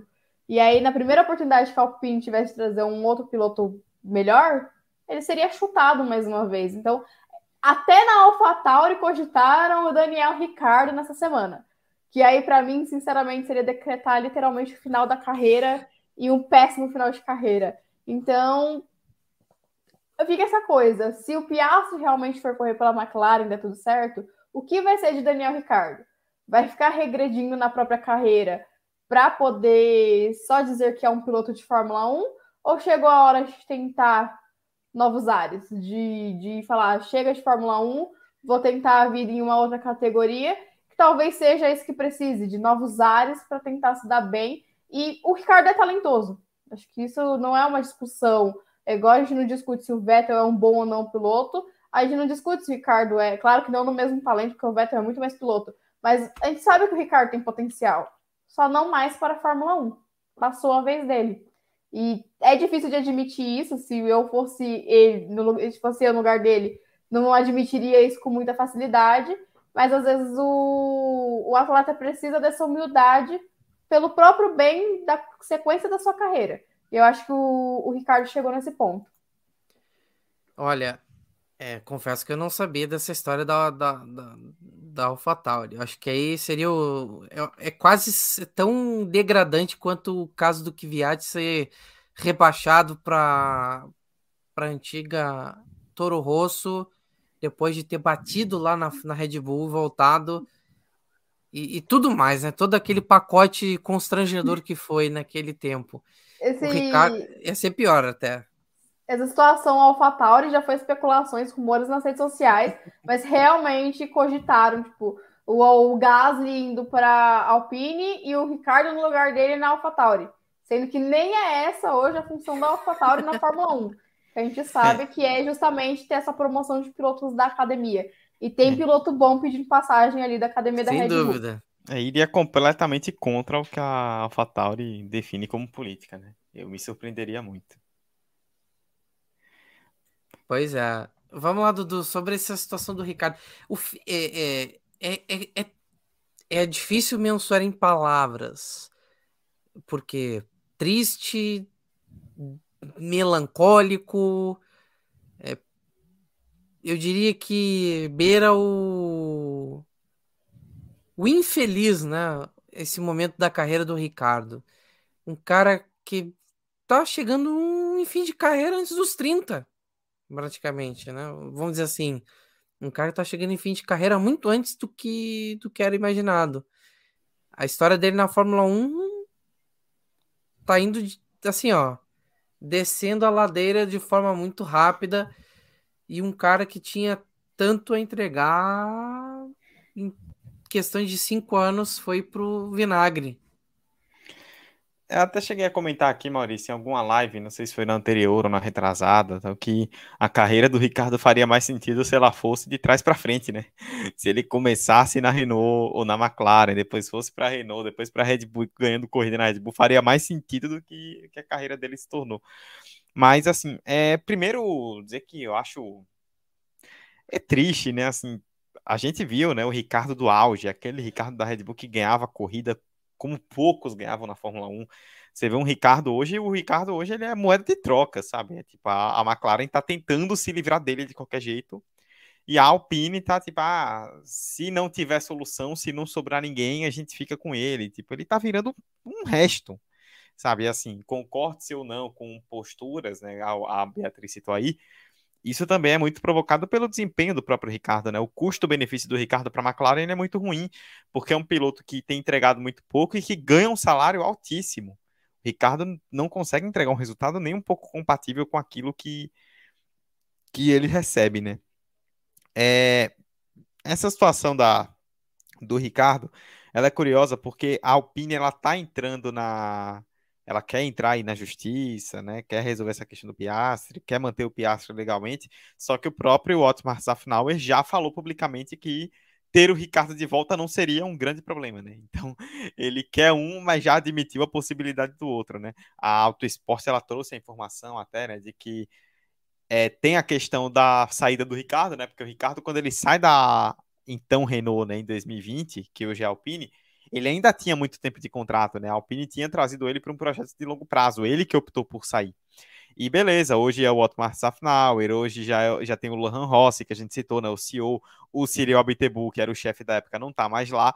Só que a informação até da Auto Esporte é que o Luca De Meo, que é o chefe do grupo Renault, já era o chefe naquela época, e ele ficou muito decepcionado com a saída do Ricardo. Então talvez é, alguém de cima não queira. Isso aí é uma questão para a gente... É, observar.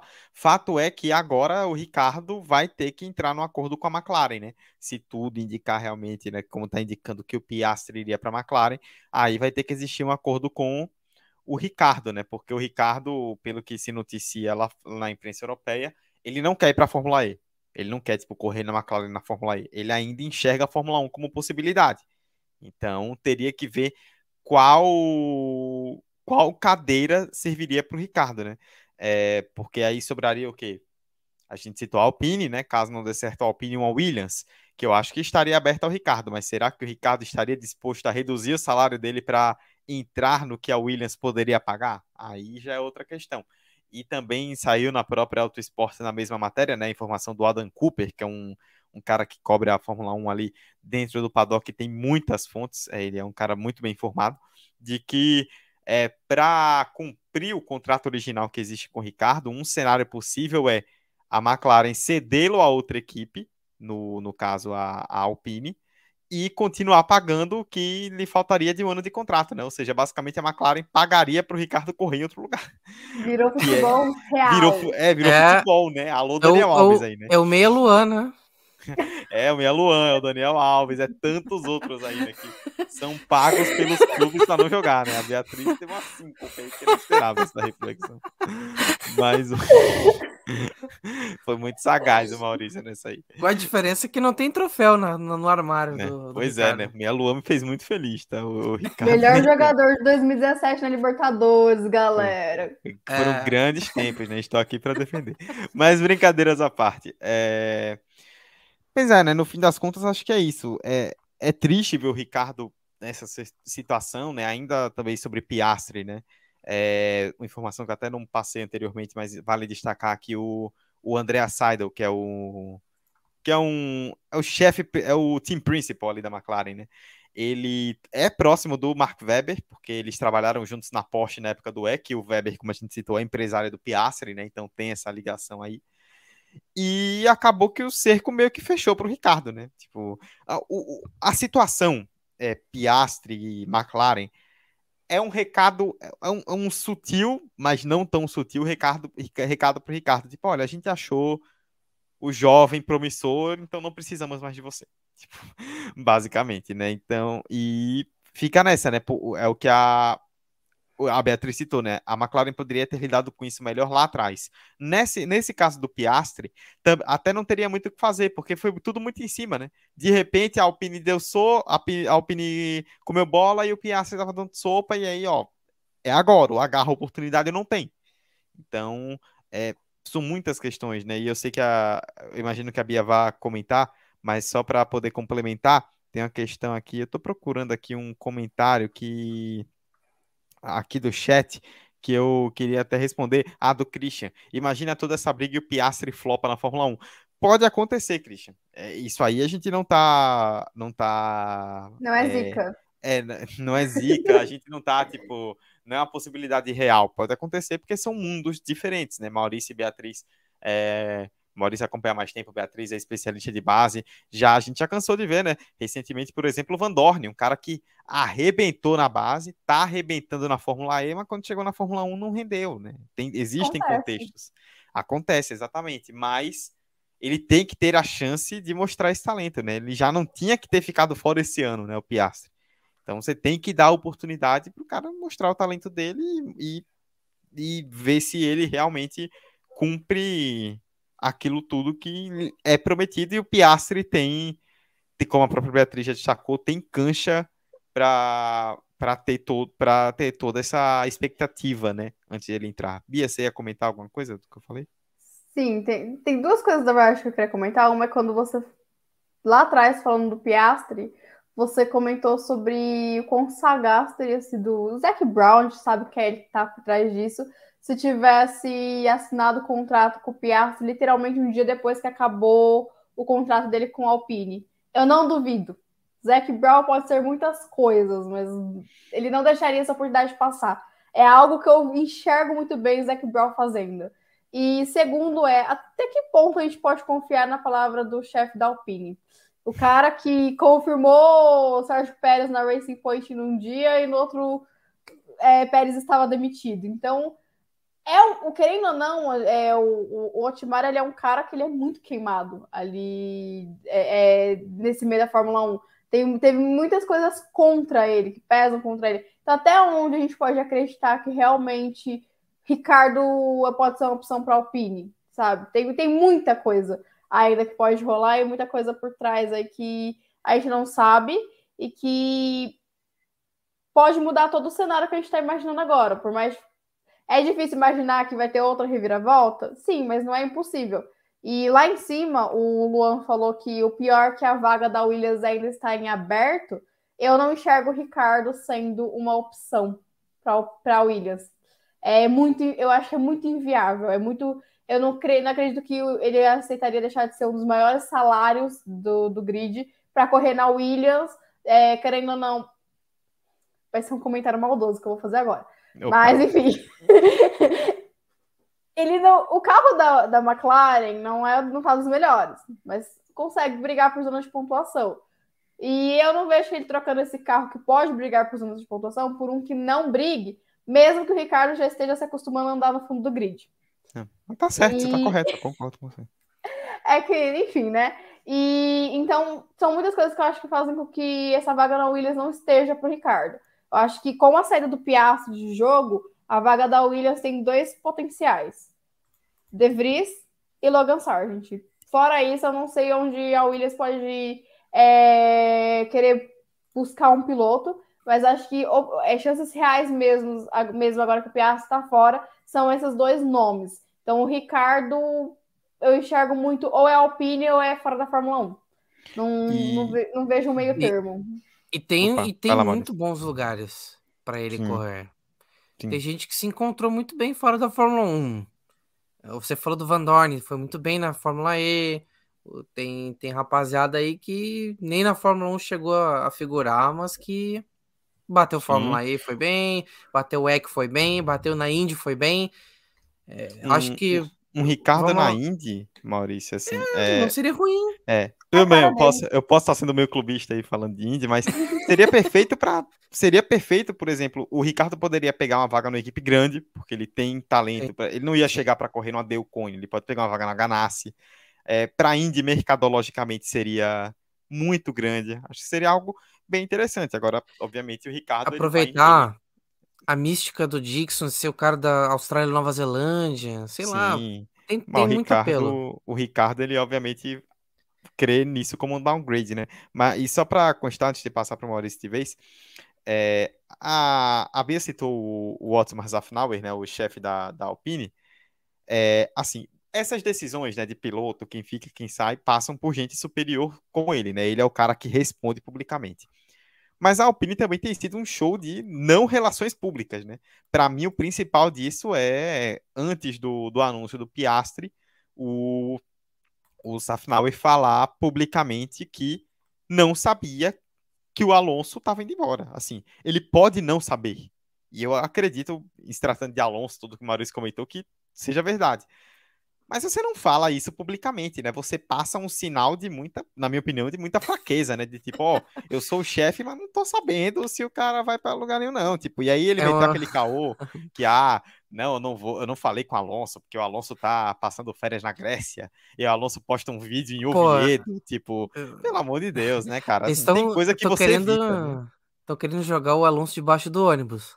É, tem coisa que você simplesmente evita, né? Tá, beleza, eu posso não saber que o Alonso tem um acordo, mas você fala isso publicamente, é um sinal muito claro de que você é o fraco da história, né? Você como chefe não pode se colocar como fraco da história nesse sentido. Acho que foi uma bola muito fora do Szafnauer. E, e vamos ser sinceros, não é muito ponto forte da Alpine realmente essa questão de relacionamento com, com os pilotos, porque... o que teve de gente rodando naquela equipe lá, desde que voltou em dois mil e dezessete, é brincadeira. E, e vou além, e vou além ainda. Acho que por Daniel Ricciardo aceitar voltar para a Alpine, depois de tudo que aconteceu, é assinar um atestado de que ele virou mais um. Ele vai aceitar que ele é mais um na Fórmula um. Ele... tá na Fórmula um pelo, pelo que ela significa, na idade dele, tá? Não é um cara lá com, com a idade, sei lá, do Vettel, do Raikkonen, que estão beirando os quarenta. Ainda no, na Fórmula um, estão na Fórmula um que gosta de correr e estão visíveis ainda. Não, o Ricardo, um cara que se beirar os trinta anos é muito. Na altura dessa idade, ele tá tendo essa queda. Ele tá na Fórmula um que quer, mas ele aceita ser mais um. Ele aceita que a realidade dele, no máximo, é ser mais um. Se ele pensa em ser um cara vencedor ainda, tem muito lugar. A, a serventia, se a porta da serventia da casa o tempo todo. Para ele, pode ser uma libertação. E ele tá, pode estar tá se negando a ter essa possibilidade. É, Maurício, é, eu ia tocar num ponto quando você terminasse, e o Luan, aqui no chat, o Luan Ferreira, ele comentou isso aqui, até já me deu um gancho, né?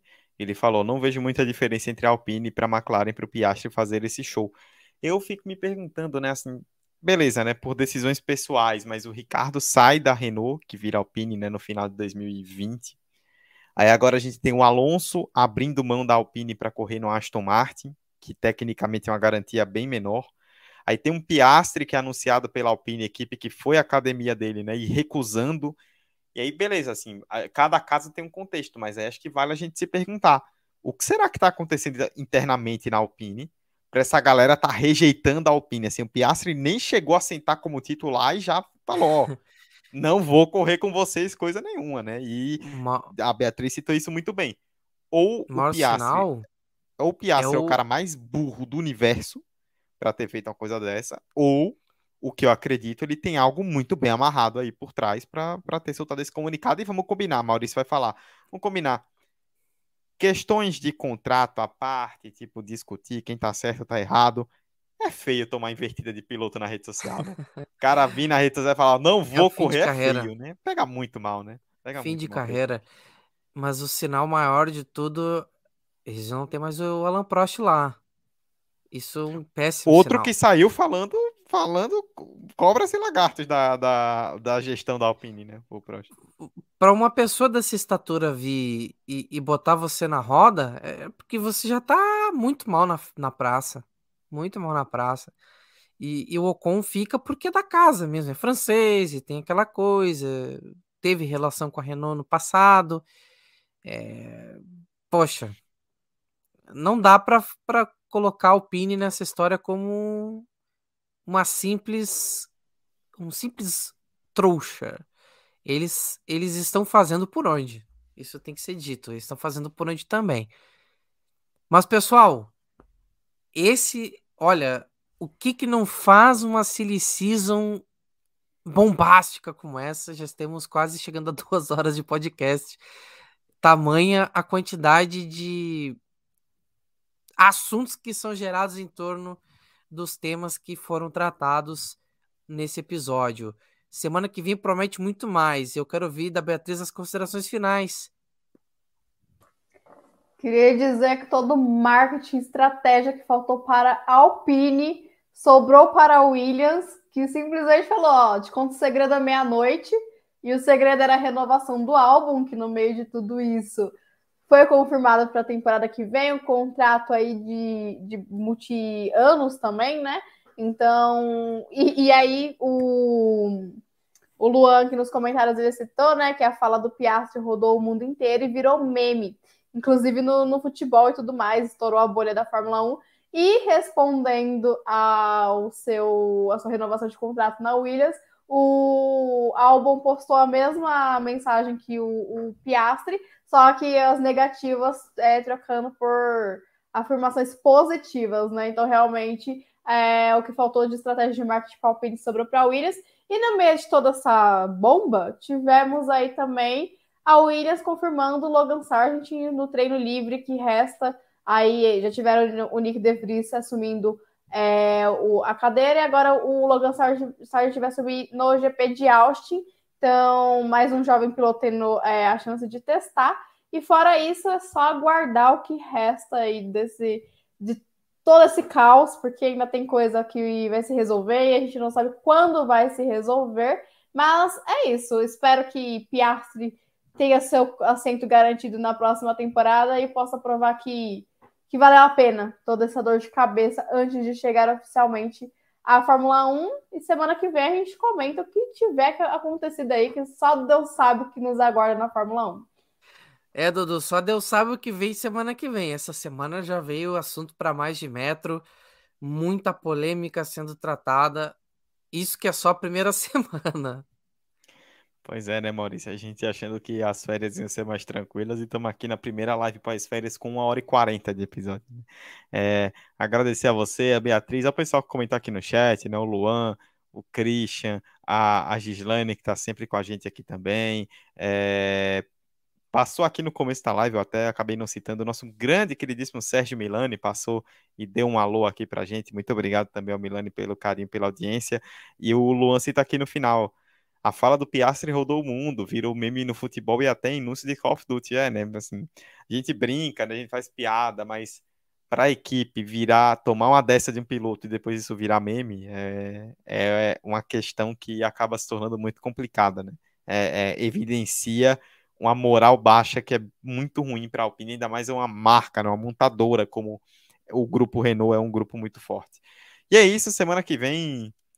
É, vamos ver o que temos de assunto, mas na Fórmula um não se morre de tédio, né? Então, com certeza teremos algo aí para comentar e vamos falar com vocês. Inclusive, o, falando em assunto, o presidente da F I A, o, o Vincent Laien, falou hoje, né, na, hoje segunda-feira, dia oito, na rede social, que essa semana deve sair a, a, a, a diretiva técnica, né, de regulamento para dois mil e vinte e três, que vai tratar do porpoising, né? Talvez os carros sumam aí um pouco mais, essa é uma polêmica que está dando nos bastidores. Se tudo der certo, a gente comenta sobre isso semana que vem. No mais, um forte abraço para todos vocês que nos acompanharam, Maurício e Bia também, estaremos juntos semana que vem. Uma última coisinha aqui, rápido, me prometo.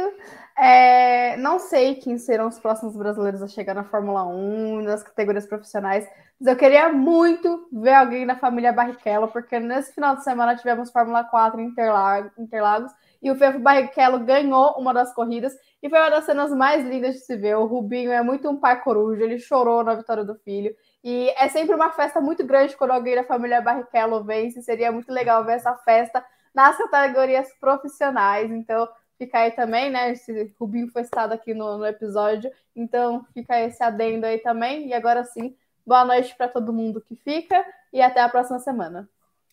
É isso aí, galera. Até a próxima semana. Fórmula um trazendo um tremendo de um assunto aqui nessa semana. O do Pit ao Grid volta na semana que vem. Você nos segue no arroba do Pit ao Grid no Instagram e no Twitter. E é por lá que você segue acompanhando tudo sobre a Fórmula um e o que acontece ao redor da Fórmula um. Então, essa semana já deu muito pano para manga. A gente pensando aqui, será que vai vir mais coisas quentes para a próxima semana? A gente espera que sim, para ter muito assunto para falar aqui, porque época de férias, a gente sabe que sempre tem alguma coisa diferente acontecendo. No mais, pessoal, muito obrigado a você que esteve com a gente, tanto no YouTube ao vivo, quanto também você que nos ouve no agregador de podcast depois. Muito, muito obrigado pela sua companhia. É um prazer imenso estar aqui com vocês. E, olha, segurem os seus cockpits. Vistam os cintos, porque eu tenho certeza que essa temporada ainda promete muita coisa. Essa questão de mercado de pilotos ainda vai dar muito o que falar. Um grande abraço a todos e tchau, tchau.